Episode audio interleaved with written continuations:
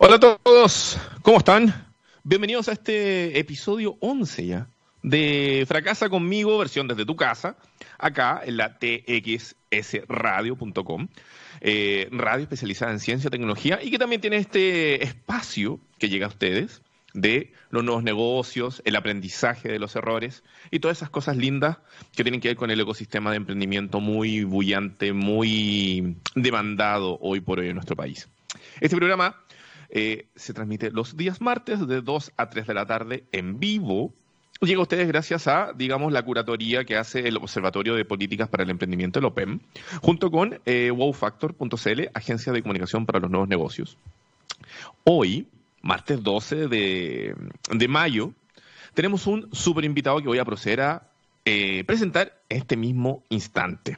Quiero que le den una súper, súper bienvenida a Luis Ahumada, fundador de MediaStream, pero que, ojo, ojo, sí, aquí me están, me están llegando informaciones, eh, digamos, tras bambalinas. Eh, eh, él estudió comunicación audiovisual en la UNIAC. ¿Estoy lo correcto, Luis? Sí, correcto, hola. DJ en Radio FM Hit, subdirector de Internet en Iberoamerican Radio Chile, cofundador de MediaNet, cofundador de Radio Gente FM, hasta finalmente llegar a CEO y fundador de MediaStream. Un aplauso, por favor, en este programa para Luis Ahumada, con quien está con nosotros. ¡Bravo! Muchas gracias. Oye, em, muchas gracias por estar acá en, esta humilde palestra. ¿Cómo estás? Estás en. vemos que estás en, un lugar muy lindo. Tienes una consola análoga atrás de, de sonido increíble. ¿Estás en Chile? ¿Estás en Estados Unidos? ¿Dónde estás? Mira, yo vivo hace tres años en Miami. Me vine con muchas ganas porque quería vivir fuera de Chile hace mucho tiempo y me pareció un buen lugar seguro para seguir ejecutando mi, proyecto de negocio y también un buen lugar para estar con la familia, así que era, mm. una oportunidad cruzada. Y, acá estamos, súper bien. Estoy acá en mi oficina de casa que tengo. La verdad es que estoy, tengo ya experiencia con el trabajo remoto hace tres años. Tengo una oficina acá en Miami pero principalmente estaba entre la oficina de Miami, la casa, o me iba a algún país donde está la oficina de MediaStream, que están en cuatro países. Entonces, esto es un espacio que me hice, a mí me gusta la radio, trabajé en radio y los que trabajamos en radio somos apasionados, así que cuando estuve acá aproveché de comprarme algunos fierros lindos que venden en eBay, que, que son a buen precio. Entonces, todas esas consolas preciosas o procesadores de audio parlantes, qué sé yo, cosas que a uno le gusta de radio, eh, me las fui comprando, entonces es mi espacio donde me siento más cómodo. Qué bonito, qué bonito. Junta un poco lo que estás haciendo ahora con tu pasado, digamos, en los medios de comunicación, particularmente en la radio. Así es. Oye, Luis, em, ¿cómo fue que te metiste en el mundo de los nuevos negocios? Porque aquí veo mucho cofundador y fundador dentro de este breve, pero al mismo tiempo rico currículum que logramos recabar cofundador de Radio Gente, cofundador de Mianet. ¿Cómo, ¿Cómo fue que te metiste a eh, hacer esa transición, digamos, de estudiar comunicación audiovisual a dedicarte al mar negocios? Mira, yo creo que tiene que ver con las formas, tiene que ver con la casa, con la familia, con mi, mi, padre primero es, emprendedor, entonces siempre estuvo en negocio, eh, tiene su barraca de madera, su ferretería, entonces hizo un negocio en realidad muy variado eh, muy exitoso, partió de cero, entonces yo lo vi y me crié en ese mundo donde los fines de semana o, durante la semana yo iba al negocio de mi papá para ver a mi familia. A mis papás estaban ahí trabajando. Entonces, el, el hecho de que ver a tus viejos o ver a tus padres haciendo negocio, eso te, te queda. Te queda, es un estilo de vida que, que, obviamente no los veis mucho y yo creo que le pasa a, mi, a mis hijos, pero de alguna forma te queda y eso, eso, eso te permite darte cierta seguridad y un estilo de vida que probablemente para otros no lo ven, ¿cachai? Que, que es estar en negocios. Entonces, de ahí siempre, siempre ha estado. Entonces, por ejemplo, de muy chico me gustó la música gracias a mi hermano mayor, que me, pega en el mundo de la música y, me hablaba de la música. Él tiene como cinco años más que yo, entonces hablábamos de música. Él, él me dio un buen gusto por la música y la valorización y después la radio y todo ese mundo. Eh, yo soy más intenso, entonces yo me meto más, soy más enfocado y, eh, y también más patúo. Entonces me metí siempre con la gana, dije, cuando me metí a hacer radio, de muy niño quise ser DJ y lo fui DJ en varias radios, eh, teniendo 11 años, después 14 años, 15 años fui creciendo. Eh, y muy patudo, siempre un poco más allá, que eso yo creo que los emprendedores los tenemos, que de repente dar saltos que otros por mí a veces no lo quieren dar, ¿cachai? Entonces, más la seguridad que dan tus viejos de que se pueden hacer negocios, que hay que confiar en uno. Lo fui haciendo y cuando ya estaba en radio, ya era muy, me acuerdo, antes de 18 años, yo quería tener mi propia radio en FM y yo me imaginaba tener mi grupo radial y así, siempre muy patudo. Eh, ¿Y cuál fue el, el, primer emprendimiento que hiciste ya de manera concreta, de manera formal, digamos, en este recorrido que tenía ahí esta ascendencia paternal, pero ¿cuál fue el primero donde diste el paso, digamos, completo? Mira, hay, sí, hay, yo creo que hay, hay bueno, está primero en la, una radio FM que íbamos a hacer con mi hermano y que lo hicimos, finalmente que online, pero iba a ser un proyecto que era Radio Gente, que, era una radio FM, que de hecho eh, fue formal, porque te lo digo, porque se invirtieron una cantidad de plata importante en, en obtener una concesión de radio, en armar cosas y con, con otro socio más, con Leonardo y fue nuestro primer como proyecto, diría, como ya de tratar de un negocio, un negocio formal. Lamentablemente, como todo los emprendimientos, yo no podía enfocarme 100%, por lo cual no pude hacer todo lo que quisiera haber hecho, de haber conseguido más cosas, de haber conseguido una mejor concesión de radio y haberme concentrado en aquel momento. Si habría nacido quizás cinco años antes, quizás me habría dedicado a eso, y, y eso es lo que estaría en este momento. Pero lamentablemente no fue así. Y el primer emprendimiento obviamente tuvo que ver con lo que estáis haciendo más, que está ahí en radio. Pero, por ejemplo, ¿cómo, ¿cómo pasó esa transición, digamos, de crear una radio, que ha sido muy parecido a lo que estaba ahí tal vez desarrollando profesionalmente lo que te estaba dando para vivir, para llegar a lo que es hoy MediaStream, que es un super servicio de entrega de streaming de diferentes formatos, muy, muy tecnologizado, muy, muy remoto también, y que de hecho es indicado como uno de los emprendimientos más exitosos de probablemente los últimos 10 años en Chile. Bueno, gracias. Mira, a ver, ¿cómo tiene que ver un poco y todo, todo se relaciona primero a...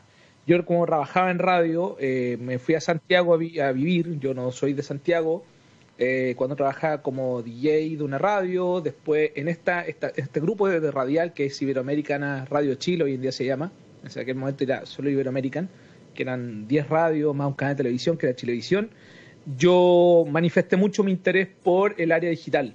Estamos hablando en el año 99-2000, o sea, estamos una bastante prehistoria. Yo tenía en los albores. 19 años. Y eso solo por marcar un interés o demostrar que tenía ciertos conocimientos de streaming y HTML y algunas cosas así, eh, dio como para quedar una sensación de que yo era muy capo. lo cual no era, por lo cual yo fue un engaño absoluto porque de verdad no tenía idea y tenía todo por aprender, lo cual fui aprendiendo después que me dieron desafíos. O sea, fueron buenos momentos, muy bonitos, porque de verdad era una persona que entendía de radio, pero como partí tan chico, eh, de alguna forma muchas cosas ya las sabía, por lo cual de verdad no me estaba motivando tanto el trabajar en la radio. Fui DJ de FM Hit, de hecho, eh, con varios programas bien exitosos, trabajé con Daniel Fonsalía, hacíamos la noche un programa que se llama Disco Inferno, que yo fui el, DJ por, oh. mucho, por mucho tiempo, que después el programa siguió muchos años. Y, me, di el gustito de trabajar en la radio de Santiago que siempre quería.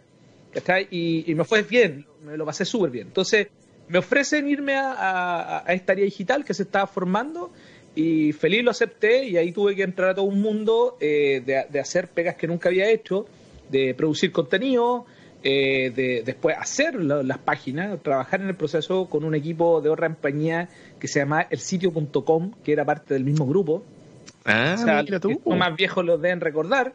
Entonces, el sitio.com era como nuestro proveedor, pero al final del día las cosas no resultaban lo rápido, entonces tuve que meter mucho las manos. Eh, y ahí tuve que aprender mucho, y eso me dio la oportunidad, yo creo que para decirlo, el nacimiento o, el por qué después me digo emprender, porque el hecho de que te encontrás con necesidad de aprender, porque tienes que levantar el trabajo, porque hay desafíos, porque quieres levantar una radio por streaming, y veías que el resto no lo estaba haciendo no empujaba con, y éramos pocos los que nos quedamos de trasnoche, eh, me dio después el conocimiento para ir aprendiendo, aprendiendo, hasta en un momento de decir, ¿sabes qué? Ya como que voy entendiendo esto.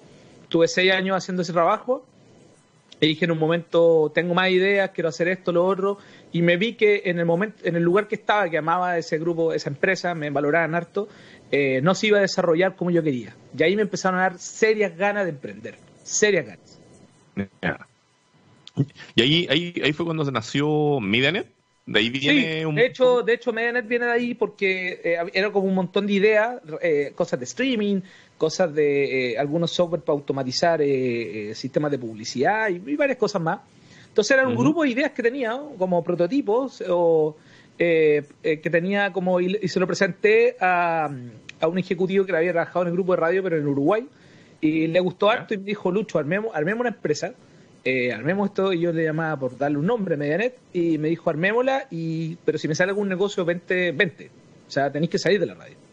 Y eso me encontró un tremendo desafío porque no lo esperaba que fuera tan rápido. O sea, no pasaron ni tres meses desde que le tiré la idea hasta que él concretó un negocio y tuve que tomar el desafío de irme.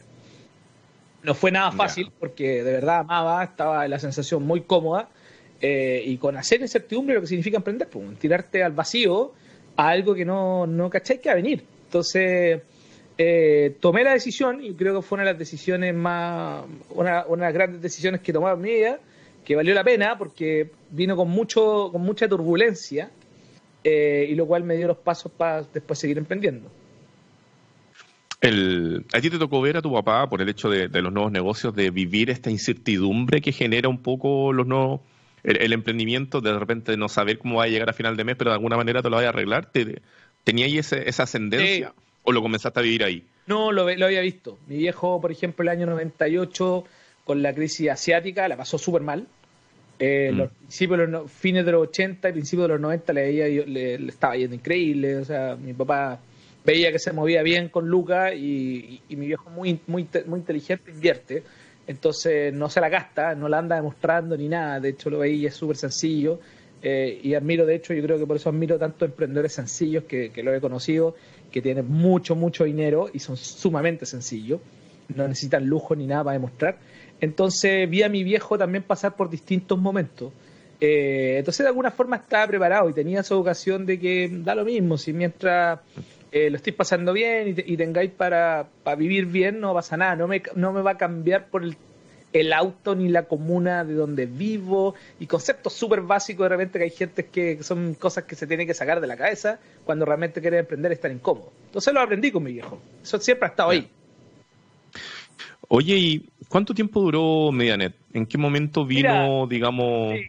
fue un proyecto que estuve dedicado un año y medio, más o menos desde que me voy de la radio hasta que eh, decido hacer esto. Me tuve que ir, de hecho, una decisión importante porque tenía familia ya, estaba casado con dos hijos pequeños. Me tuve que ir fuera de Chile porque el primer cliente se dio en Asunción, Paraguay y en Montevideo también, en, en, Uruguay.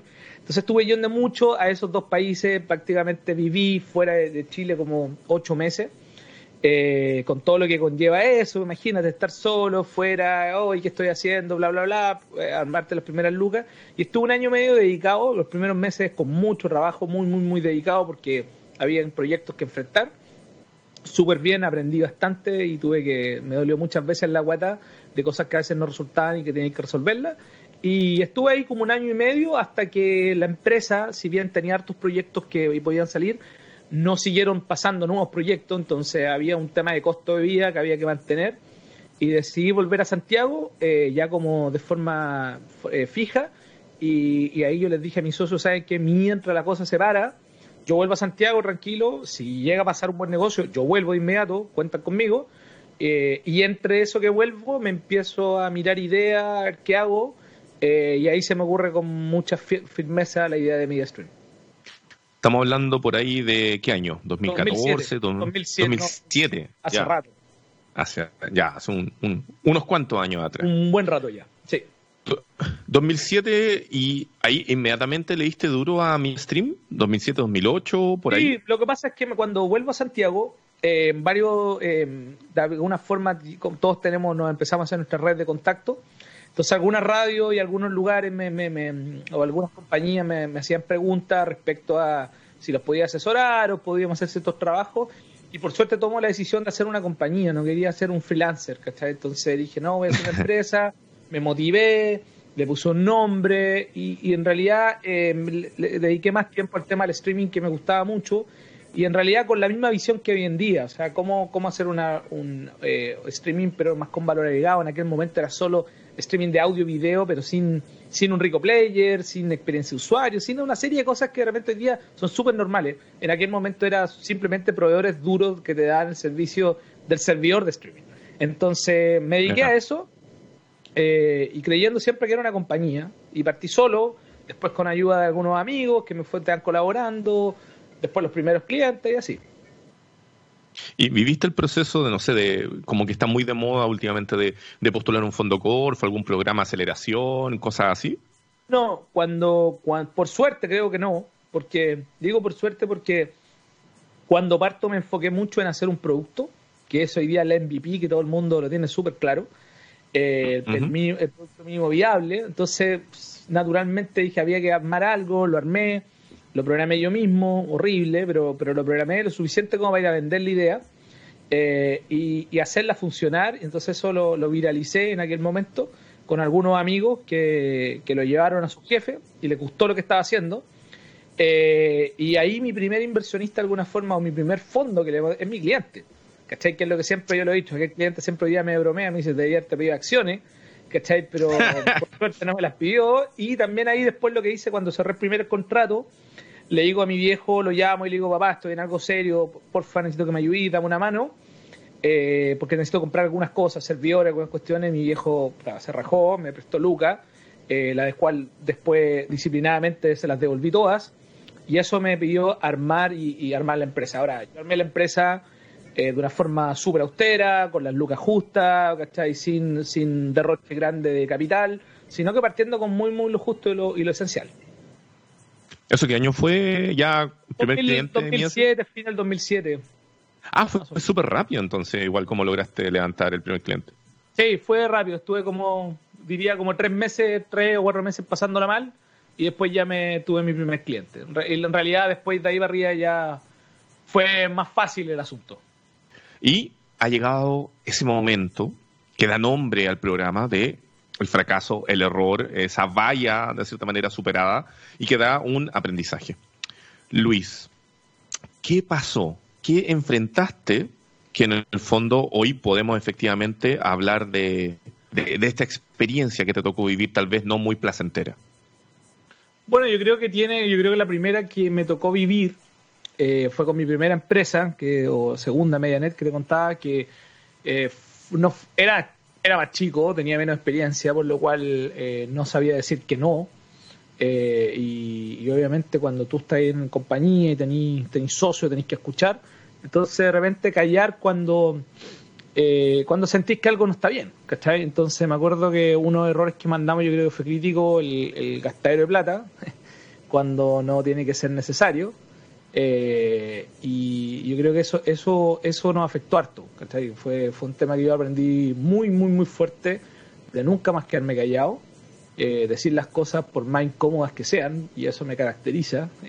mi equipo y muchos que me conocen saben que soy así, yo digo las cosas y soy súper, trato de ser, de verdad trato de ser cada vez más directo eh, obviamente dejando de lado que todo el mundo entiende y los que me conocen que es un tema profesional y de pega nunca personal, para nada. ¿Cachai? Entonces, ¿por qué lo he aprendido? A veces callarse cuando es importante decir las cosas eh, puede ser súper, súper después complicado repararlo. Oye, y este no saber decir que no, tuvo que ver con un cliente, tuvo que ver con dentro de la, del mismo equipo que ya habías creado, ¿Con qué, con qué fue? como para poder contextualizar. tuvo que ver, mirando para atrás, de, que lo que uno a veces estaba convencido de lo que había que hacer, las cosas se vayan tornando diferentes. Eh, y no haber dicho, bueno, no me parece, no estoy de acuerdo, no deberíamos hacer tal cosa. Y, y, si tenéis, seguís con el punto y estáis claro con ese punto, tratar de defenderlo. Porque al final del día, uno se engaña, ¿cachai? Se empieza a desentusiasmar, se empieza a salir, se empieza a aburrir, y al final no es bueno para nadie, no es bueno para, tampoco para tu socio, entonces mejor decirlo, ser directo y decir, ¿sabes que esto no me parece, no me parece? Claro, yo también lo entiendo, y es parte del aprendizaje, ¿cachai? Y en aquel, y en aquel momento probablemente si tengo la misma edad y vuelvo al mismo momento, haría exactamente lo mismo, porque no tenía el conocimiento, ¿cachai? No tenía la experiencia, entonces por eso yo creo que es importante En aquel momento mm. era no, no, sabía que, oye, esto iba a afectar, esto iba a ser malo al final para el futuro. Y, digamos, esta situación después terminó afectando, digamos, como la operación del servicio que ustedes entregaban, el no haber dicho en ese momento, oye... Yo creo, que, creo que más lo que más afectó, o sea, primero la, empresa eh, tenía costo bastante alto, entonces por lo cual eh, mi socio, de hecho, que fue como un eh, fundador, también fundador y fue uno de los que más financió la operación, gastó más lucas de las que había gastado, y me da lata porque obviamente nadie quiere jugar con el bolsillo personal de nadie, eh, y, siempre le invirtió demasiadas fichas, algo que podríamos haberlo hecho distinto quizás. Y por otro lado también yo me, empecé a salir porque no estaba tan cómodo de la situación y para ellos tampoco fue bueno porque yo era el de tecnología, ¿cachai? Entonces, y el de tecnología tiene que estar dentro de la empresa enfocado, si no vaya a perder valor si la empresa es de tecnología. Ya, perfecto. ¿Y eso, y eso, por ejemplo, lo, entendiste rápidamente o, o vino el aprendizaje después de un buen rato después? ¿En qué momento lo asimilaste? Yo lo aprendí rápido, creo, porque, mm, porque después inmediatamente empecé a hacer cosas distintas y me empecé a funcionar, ¿cachai? Entonces yo creo que ahí como que noté la diferencia, todos aprendimos, yo aprendí y, vimos que, bueno, si uno cree en uno y te empiezan a funcionar las cosas, eh, te das cuenta que realmente no estáis tan equivocados lo que estáis pensando, ¿cachai? Eh, y, y, es como, no sé, como que eso es lo que da, yo creo que a todos nos da confianza cuando las cosas funcionan y lo más o menos lo que uno veía te empieza a resultar, eso te empieza a dar confianza de que uno es capaz de construir algo. Y por otro lado, el hecho de saber decir que no, que tiene que ver, me imagino, también con esgrimir buenos argumentos. Exacto. Eh, también, ¿También te valida tanto a tus pares como con tus clientes? ¿Crees que va por ahí también? O sea, yo creo que, eh, yo creo que definitivamente el, el, el decirla, el, el, ser lo más directo posible ahora, uno aprende, el, el, el de repente a los clientes, incluso yo lo aprendí, mi primer socio, Gabriel, que trabajamos en esa empresa, yo a Gabriel lo vi, es un capo, muy, muy, muy capo, y lo vi retando a clientes, pero retando en el sentido del proyecto, ¿cachai? No ser condescendiente de aceptar todas las tonteras que de repente dicen los clientes. Hay clientes que de repente son bacanes, hay clientes que uno aprende y agradece tanto conocerlos porque de verdad aprendí mucho, pero hay clientes también que son malos clientes. Y a los malos clientes, a, eh, veces eh, he escuchado que son más revidos que los despiden, y a veces hay que decir las cosas, ¿cachai? Porque después ellos se van a dar cuenta y te van a agradecer, menos mal que te escuché, ¿cachai? Entonces, eh, eso tiene que ver con. A mí, a, mí por lo menos me ayuda en todo el proceso, o sea, ayuda mucho eso. También valida un poco lo, precisamente los conocimientos personales, en tu caso como fundador o involucrado. Yo creo que pasa con cualquier persona. Si, si uno está en algún momento, está discutiendo un tema y tiene buenos argumentos, es válido y hay que escucharlo. ¿Cachai? O sea, te valida frente a un cliente. De hecho, yo creo que da mucha confianza. Uno termina terminando siendo un muy buen vendedor cuando uno defiende mucho la idea o habla con mucho con mucha propiedad porque sabe, este tipo sabe. Y eso termina vendiendo. Es, un arma súper poderosa. Oye, ahí fue el aprendizaje de saber decir que no o saber decir las cosas en el momento cuando hay que eh, precisamente levantar la mano. ¿Hubo alguna otra ocasión, alguna otra vivencia que también en el fondo te marcó un antes y un después que después pudiste aplicarlo al desarrollo, en este caso de MiaStream? ¿O algo que te haya tocado vivir me han tocado en MiaStream? Eh, temas con el equipo también es importante el cómo armar equipo, yo creo, es un tema súper desafiante siempre para todos. Las empresas eh, son sumamente importantes a su equipo y los equipos hacen que las compañías sean grandes compañías. A mí me ha tocado aprender harto, he tenido harto, harto aprendizaje respecto a, a las confianzas, en quién confiar, ¿cachai? En quién no equivocarte, conociendo a las personas. Eh, he tenido decepciones, ¿cachai? Hay, también he tenido gente valiosísima y no esperabas que dieran que, en un momento llegaran a ser tan importantes y que uno en un momento eh, como que las vio como unas personas comunes, ¿cachai? Y después se terminan siendo las grandes personas. Entonces, con, la, con el equipo he aprendido harto, harto. Y, obviamente, lamentablemente me quedo con lo positivo, ¿cachai? Me cuesta mirar lo negativo. y soy demasiado como de repente me, he descubierto que me quedo con lo positivo y no me quedo tan pegado.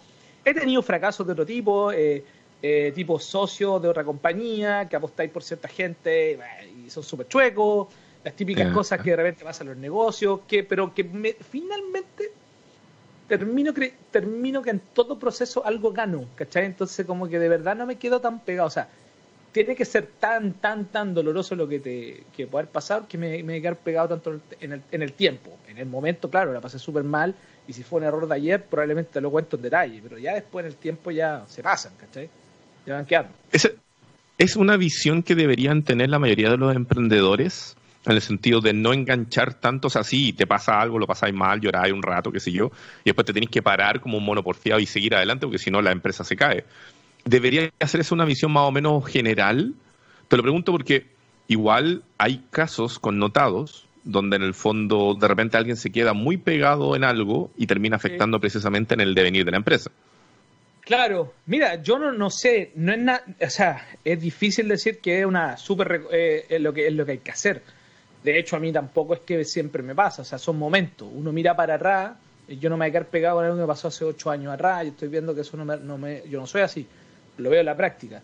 Pero, pero en el momento, claro, uno, uno se queda con un tema y se queda pegado. Ahora, he, visto gente que se queda aún infinitamente más pegada y ya llega, y, en un momento que tomar la decisión de, de dar vuelta a la página. Ahora, también pasa que, he visto con toda esta serie de situaciones, creo que yo, yo en eso también he aprendido harto a como que cada decisión que tomo la estudio. ¿no? Hago la pega, ¿cachai? Trato de hacer la pega. O sea, ¿a qué, a qué te refiero? Eh, vamos a hacer un negocio, nos vamos a tirar una cuestión, mínimo entender a dónde te estáis metiendo. Porque, o mínimo, qué decisión estáis tomando y no darle para adelante por darle, porque a lo loco. y todas las advertencias que estás teniendo, que te está dando todo el día eh, tu alrededor, o sea, uno eh, en una reunión, una persona, mm, esta persona no me parece, eh, no me parece esto, son, son indicadores que tenéis que, y, uno va tomando el camino. Entonces, me pasa mucho que, que, yo ya he ido aprendiendo, entonces hay cosas que no voy a volver a repetir con cierto tipo de persona, con cierto tipo de trabajo, o tomarme ciertos desafíos que sé que no van a funcionar bien, bla, bla, bla, y tomo ciertas medidas, entonces mi vida se me hace un poquito más fácil y también lo veo hoy día con muchos amigos emprendedores que, que a veces me, me, llaman y me piden consejos y no soy malo en eso, entonces les digo, bueno, te cuide. momento digo, mm, por ahí no va. Y resulta, y resulta que uno va aprendiendo, ¿cachai? O sea, eso lo aprendí de otro emprendedor amigo. Entonces, esa es la experiencia que te da a decir, toma cuidado cada decisión que estáis tomando y estudiala, ¿cachai? No, no seáis tan o sea, toma los pros y los contras, haz la pega, no llegues y te tires. Y si vais viendo que viene todo mal, va a salir todo mal. No va a resultar bien. es muy probable. ¿Cachai? Que a veces algunos llegan y se tiran y, tenían toda la información de que iba a salir mal. Y la gente te lo estaba diciendo que iba a salir mal. Ahí es completamente data, tomar decisiones basadas en data, en información, en lo que estudio, o también se puede mezclar eventualmente con eso de guata, de que como que lo sientes en la piel, en el estómago, como que eh, tengo una premonición. Claro, intuición, ¿cachai? Yo, yo soy muy de intuición, ¿cachai? Y la, y la, y la valoro N. Eh, y hay cosas y sensaciones que de repente dicen, ah, esto está mal, no me, no me tinca, no me tinca, no me tinca, y te hace ruido. Eh, y termino, eh, obviamente, lo que ¿qué pasa? Que cuando te pasa que tenías una intuición negativa respecto a una situación, ya tenía el no. Entonces tenías que ir a buscar el sí. Entonces, con la gente que estáis trabajando, es decir, díganme por qué debo decir que sí, algo que ya pienso que no. Entonces empezáis a buscar que te den argumentos, porque de repente yo siempre doy al, obviamente tengo el, beneficio de la duda, ¿cachai? Vos estar equivocado. Y quiero que me lo digan, pero con argumentos sumamente sólidos. Entonces, la intuición es válida, y hay que escucharla. Yo lo he aprendido harto sobre la intuición, la respeto N. Eh, y está, bueno, además súper estudiada, entonces si hay simplemente ciertas situaciones no es el momento. Me ha pasado que miro para atrás y digo, hoy menos mal que no tomé esa decisión en aquel momento, ser súper aventurado, íbamos a gastar millones X en no sé qué, bla, bla, bla, y después a las dos semanas vino lo peor. Y después terminé para decir, quizás porque la tomé, bueno, habían, la intuición me está diciendo que no hay que tomarla, ¿cachai? O sea, uno igual tiene que hacer la pega. Ahí hay data, obviamente hay data que mirar. O sea, es que uno ve de todo, ¿cachai? El emprendimiento y, el emprendedor es así. No tenéis lucas que te respalden para un gran proyecto, no te metáis, porque las lucas son importantes.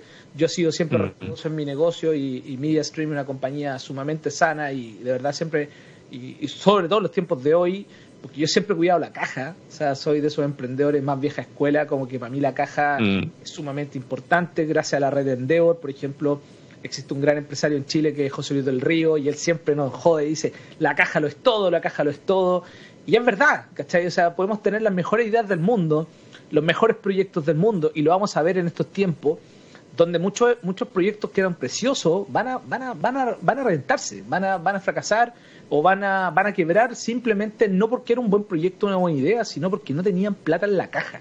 Y es súper Ah. heavy no tener oxígeno, que es básicamente lo que pasa a las compañías. Entonces, yo ese tipo de cosas las cuido, ¿cachai? Eh, y, y mi intuición siempre me decía, esa cuestión hay que tenerla porque así uno puede liderar una empresa muy tranquilo. No tener que andar pensando en la variable más encima, no tengo plata. Eso es terrible. O sea, si lo vamos poniendo como una suerte de resumen, digamos, de lo que hemos conversado en este bloque, estamos hablando primero de decir las cosas cuando corresponden y de saber decir que no. Segundo, manejo de equipo. En el fondo, saber cómo lidiar de repente si encontráis a alguien que fuera que lo puedes ver normal, pero resulta ser fuera de serie, o tener ojo con, con tu segundo a bordo, qué sé yo. Y tercero, en el fondo, un poco tiene que ver con tomar decisiones informado, escuchar a tu instinto, pero siempre con información, digamos, viable, digamos, ¿no? Sí, y lo otro, sumar a finalmente, si uno no es capaz a veces de ver lo que a veces no todo el mundo por inexperiencia, yo no he tenido nunca problema en pedir ayuda, ¿cachai? Entonces no me da vergüenza, soy un hincha pelota, me, recono me reconocen por eso, mucha gente que me conoce, soy cuando yo me meto un tema soy súper intenso, entonces eh, si hay que llamar el teléfono y, hacer la llamada a alguna persona, yo lo hago. Hey, estoy acá, y lo que tú ves, y lo que uno descubre, y yo soy sumamente agradecido, siempre lo digo, la gente cuando uno lo ve motivado en algo te ayuda. O sea, te lo digo desde todo nivel de orden de gente profesional, eh, que, que, o em, grandes emprendedores y de todo tipo de gente, grandes amigos, que cuando te ven que estás motivado te ayudan y te, y te dan horas y, y, y, no hay, y no hay lucas de por medio, entonces no hay problema en pedir ayuda, ¿cachai? Y los emprendedores yo creo que los buenos eh, te van a, al, al que está motivado va a ayudar. Y ahí pedir ayuda tanto en los pares, es decir, otros CEOs, otros fundadores, como también ir al siguiente nivel, a los que tienen más experiencia, a los que tienen las lucas, a las empresas más grandes. Estamos hablando de todo nivel. Sí, pero mira, a mí, yo, a mí en mi caso, en mi caso, yo valoro mucho, y quizás eso tiene que ver como vi a mi viejo, valoro mucho a la gente que ha hecho. Está lleno el emprendimiento de bullshit, está lleno de bla bla, de los, de los, todos los términos del bla bla bla. Eh, y a mí me gusta la gente que ha hecho. O sea, eh, es como, bueno, ¿cuánto he vendido? Habláis de emprendimiento, ¿cuántas empresas he formado? ¿Cuánto he vendido?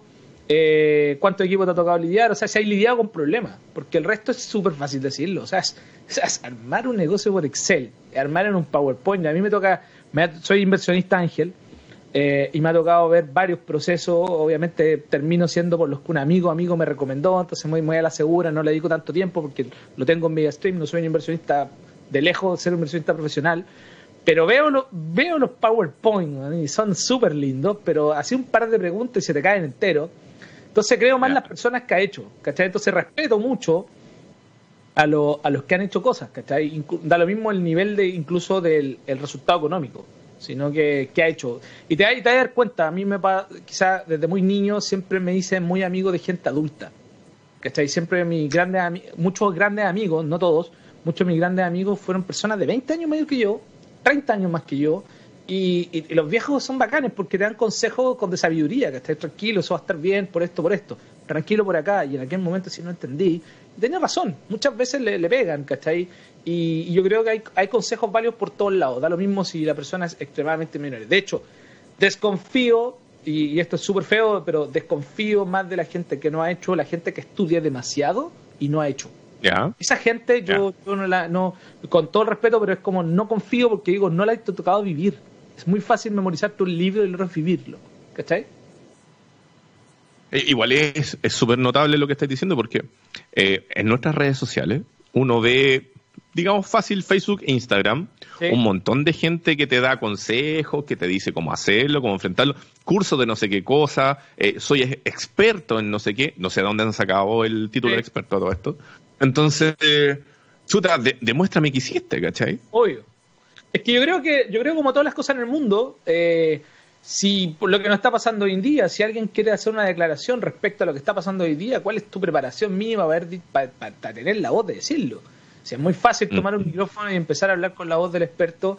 Entonces, a mí me pasó en Chile cuando parte todo, yo partí justo antes, años antes de los Startup Chile, todo este tipo de las, de, incluso de las, habían aceleradoras, pero yo no le di bola, por suerte donde, donde me tocó participar en muchas cosas. Yo, yo vengo más de una generación de amigos que junto Nico Leyana hizo Webprendedor, entonces fue como, una, fue como una cantidad de gente que se juntó, yo creo que se sentía un espacio de, de acompañarse y que todos estábamos haciendo algo, todos estábamos emprendiendo, todos estábamos armando nuestras primeras compañías. Entonces nos apoyamos heavy en una red, en una red de amigos que, que hoy día es notable y que ha tenido mucho éxito y resultados. Varios grandes emprendedores salieron de ahí.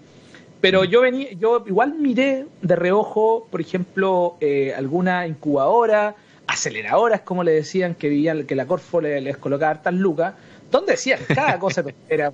O sea, de partida, yo te lo digo, yo voy a hacer súper claro un tema que hasta el día de hoy lo escucho y, cada vez que lo escucho me duele la guata. Cuando partan, parten diciéndole a los emprendedores primero es que tú tenés que definir cuál es el problema que vas a solucionar. Yo no tenía ningún problema a solucionar. Yo quería formar una compañía, me gustaba mucho el streaming y creía que el streaming iba a ayudar mucho, pero no estaba solucionando probablemente ningún problema que había en el momento, no tengo ni idea. Y he visto cómo de mm. repente les meten esa teoría que está bien, hay que estandarizar los discursos de emprendimiento para que cierta clase la entienda, los VC, qué sé yo, bla, bla, bla. Pero no voy a obligar a la gente a ciertos estándares. O sea, primero es, oye, da lo mismo la forma, ¿cuál es el resultado? ¿Tenía esto? Qué lindo, qué la raja. ¿ok? Hay que ayudarlo ahora a agregarle esa parte que le falta para que este emprendimiento crezca. Pero a mí me tocó, me acuerdo, me acompañé un amigo con un emprendimiento donde había eh, en aquel momento una aceleradora que se llamaba Octantis. No sé si te, te, recuerda antigua. Y yo lo vi como presentaba y cómo la gente le hacía preguntas y era una clase de idiota que miraban para cualquier lado, no lo escuchaban y la idea no era mala, pero de repente eh. se quedaba mucho como la forma como lo estaban presentando. Y ese tema yo creo que hace muy mal al emprendimiento al final del día. Entonces, la idea es que yo creo que los emprendedores nos tenemos que siempre apoyar por otros que han hecho algo. O sea, no solo emprendedores, no estoy diciendo esto es de emprendedores, solo de emprendedores. De repente hay grandes ejecutivos de compañía o grandes personas motivadas que han, han, impulsado cosas, pero han hecho, tienen experiencia, han grupado gente, han hecho un software, han hecho algo. ¿Cachai? Que es muy diferente a leer mucho, leer, que hay que leer, pero solo quedarte con esto, dime qué hay hecho. Y ahí donde ahí yo creo que, eh, por lo menos yo he seguido a ese tipo de gente, y a esa gente la escucho. O sea, me tocó cuando levanté capital, eh, llamar a tres o cuatro amigos que hayan levantado uno tanta plata, el, uno 500 mil dólares, pero otro 40 millones de dólares, ¿cachai? Y hablando con los y y uno ahí hace con lo que esto me gusta, me gusta, me gusta, va, ok, voy por allá. Bueno, le vamos a mandar un saludo al Nico, que ahora está volviendo con una nueva temporada de Webprendedor. El otro día ya estaban llegando las citaciones. Eh, el próximo invitado creo que va a ser uno de los fundadores de Platzi. Está increíble. sí, así que ahí, ojo, póngale atento a eso. vamos juntos, yo también estuvimos la semana pasada con, con Paolo Colonelo y ahora vamos con Freddy Vega, que va este jueves con nosotros. Buenísimo. Gran amigo, emprendedor eh, colombiano que hizo lo que hoy día es Platzi, que es un, es un gran emprendimiento de educación latinoamericano mándale saludos porque dile de que yo, la mayoría de las historias de emprendimiento que él presenta, yo se las sigo porque son, están muy bien contadas. Nos quedan unos cuantos minutitos que vamos a aprovechar de conversar con Luis. ¿Qué estás haciendo ahora con ViaStream? ¿En qué, ¿En qué postura estás, sobre todo en esta locura del COVID-19? ¿Y dónde crees tú, cuáles son las proyecciones que tienes para este loco año 2020? Bueno, eh, lo primero que cuando todo esto empieza a iniciarse, lo de COVID y, toda esta situación que estamos todos viviendo, fue primero entender dónde estábamos parados. Eh, creo que el año pasado lo que ya nos sucedió a nosotros como chilenos ya nos preparaba un poco a, ya estábamos un poco preparados, teníamos una, previa a, entender que estábamos viendo tiempos menos complicados y que había que cuidar un poco la compañía.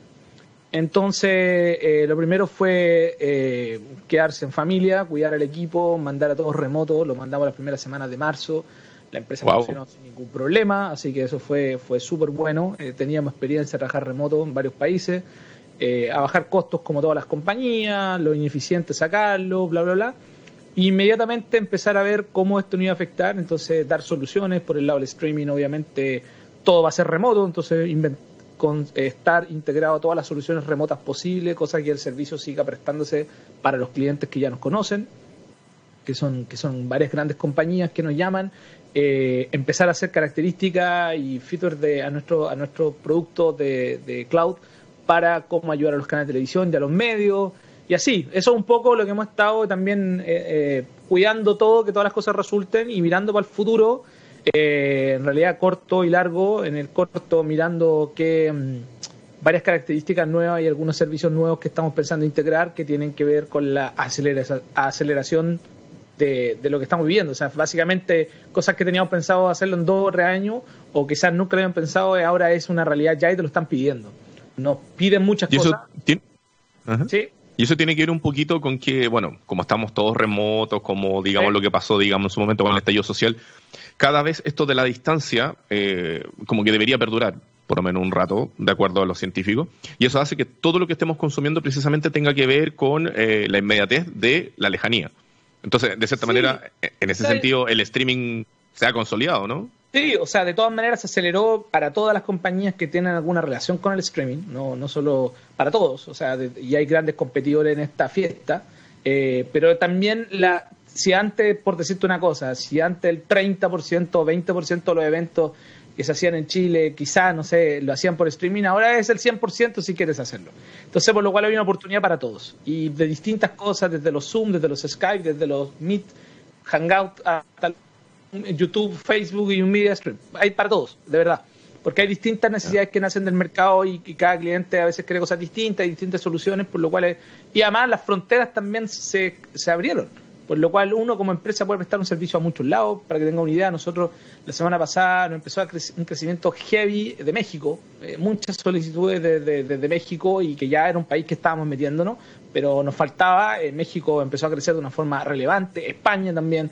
Entonces, obviamente esto se... Ahora, y todo ahora como que todavía estamos en la etapa donde como que todos tienen una necesidad brutal de comunicarse. Yo creo que ya hay un exceso. Mm. Como que ya creo que no, eh, ya estamos estamos llegando al exceso a los webinars, estamos llegando al exceso de, demasiada, demasiado. Yo, de verdad, las primeras semanas como webinar para todo, todas las semanas, nada, ya no me meto a todo, no voy a todo, me meto a los que son más de conversación y cosas así, choro, pero no me puedo meter a tanto tema porque hay que seguir trabajando. Entonces, primero como la explosión y yo creo, pero ahora de todas maneras empieza a decantar esto y esto viene ya no va, no hay vuelta para atrás. O sea, yo creo que por más que mañana nos digan, bueno, el COVID no existe, eh, váyanse para afuera, yo creo que ya nos vamos a empezar a acostumbrar primero a, que, a que de verdad eh, se puede hacer todo este tipo de cosas, entonces por lo cual el concepto te queda decir, para que vamos a hacer algo físico, si lo podemos hacer muy bien remoto y funciona súper mm. bien, ¿para qué vamos a abrir de nuevo una oficina? O sea, por ejemplo, en nuestro caso, eh, tenemos varias oficinas y varias oficinas definitivamente no las vamos a volver a, abrir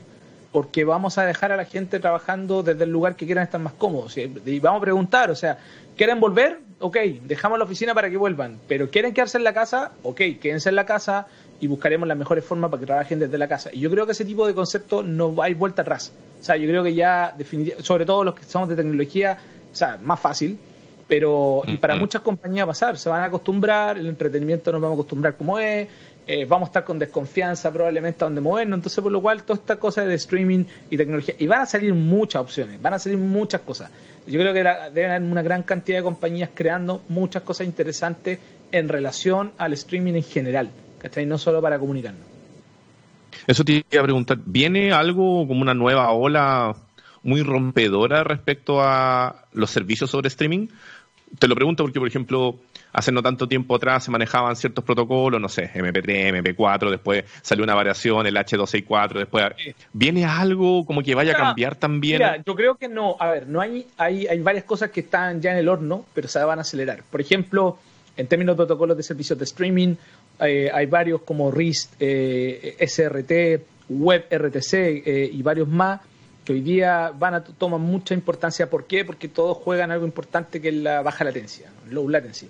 Entonces, para producciones remotas, por ejemplo, los canales de televisión lo estamos viendo. Los canales de televisión están colocando muchas personas que están desde sus casas y lo hacen desde Zoom, un Skype o también algunos mm. equipos con transmisión de alta calidad, pero usando la internet pública. Entonces, todos estos mm. protocolos de streaming eh, sirven, te ayudan mucho para eso. Eso estaban hace rato, mucho rato algunos que venían ahí motivándose por muchas compañías y hoy día ya se hicieron esenciales. Entonces yo, nosotros nos pasó y, estamos motivados, estamos metidos en la alianza, por ejemplo, de SRT, que hay muchas compañías globales que se conectan y, están colaborando en eso. Nosotros también nos metimos ahí como miembros. Entonces, todo ese tipo de cosas están pasando ahora y van a ayudar a que van a salir nuevas aplicaciones, nuevas cosas que nos permitan eh, ver streaming de alta calidad sobre internet en 4K, HD, bla, bla, bla, eh, con baja latencia, que te permiten interactuar, porque todo el mundo lo está pidiendo, eso es lo que está pasando. Por eso mismo también es importante lo que estaba ocurriendo con 5G, que de hecho había comenzado el despliegue y probablemente ahora está ahí un poco menos intenso producto de la, cantidad de gente en la calle, ¿no? Probablemente, pero tiene que ver yo creo que más que nada con la capacidad y la cobertura que necesitamos hoy día más de Internet. O sea, hemos visto como muchas compañías, yo vivo acá en Estados Unidos, uso Comcast y se cae. Pero una tremenda compañía igual Internet y tiene problemas. Entonces, al final del día, eh, yo creo que nadie esperó que la, toda la red se diseñó porque en este horario íbamos a estar en nuestra oficina entonces hasta ahora yo creo que muchas compañías dicen, bueno, si se cae el internet durante el día, como que no pasa nada, pero en la noche la gente va a ver a Netflix y ahí todo está acá funcionando. Bueno, resulta que ahora la gente está todo el día y estamos exigiéndole a las redes que son de casa que sean mejor, que sean igual o mejor que la de la oficina, porque la oficina eh, probablemente estábamos todos trabajando y ocupamos poco en Chovanda. Algunos por ahí fondeados están mirando YouTube, pero acá en la casa mientras trabajamos eh, tenía tu hijo viendo una película en Netflix y tenía otro a tu niño chico viendo YouTube y otro haciendo Zoom. ¿Cachai? Entonces, y ese tipo de tráfico se lo estamos pidiendo a redes residenciales que probablemente valen 10 veces menos de lo que pagábamos el internet de la oficina.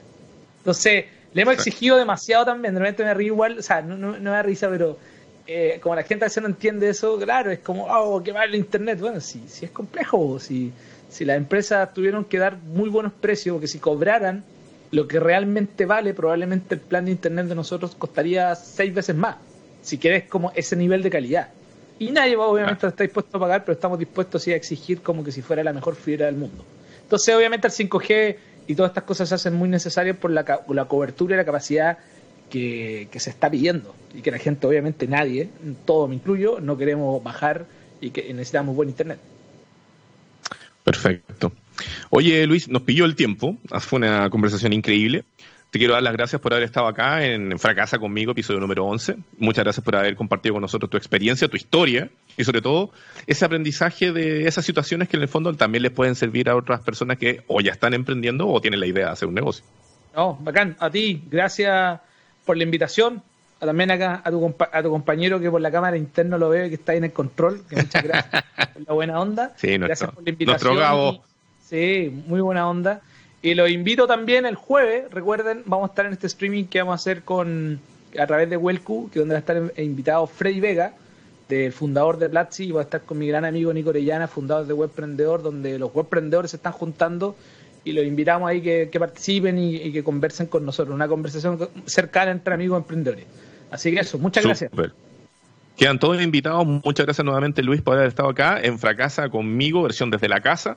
Nosotros desde ya les dejamos dicho de que el próximo martes a las 2 de la tarde, conéctese, vamos a tener un nuevo testimonio, un nuevo invitado increíble para conversar de vallas, fracasos y aprendizajes. Nos vemos. Esto fue Fracasa conmigo. Chao.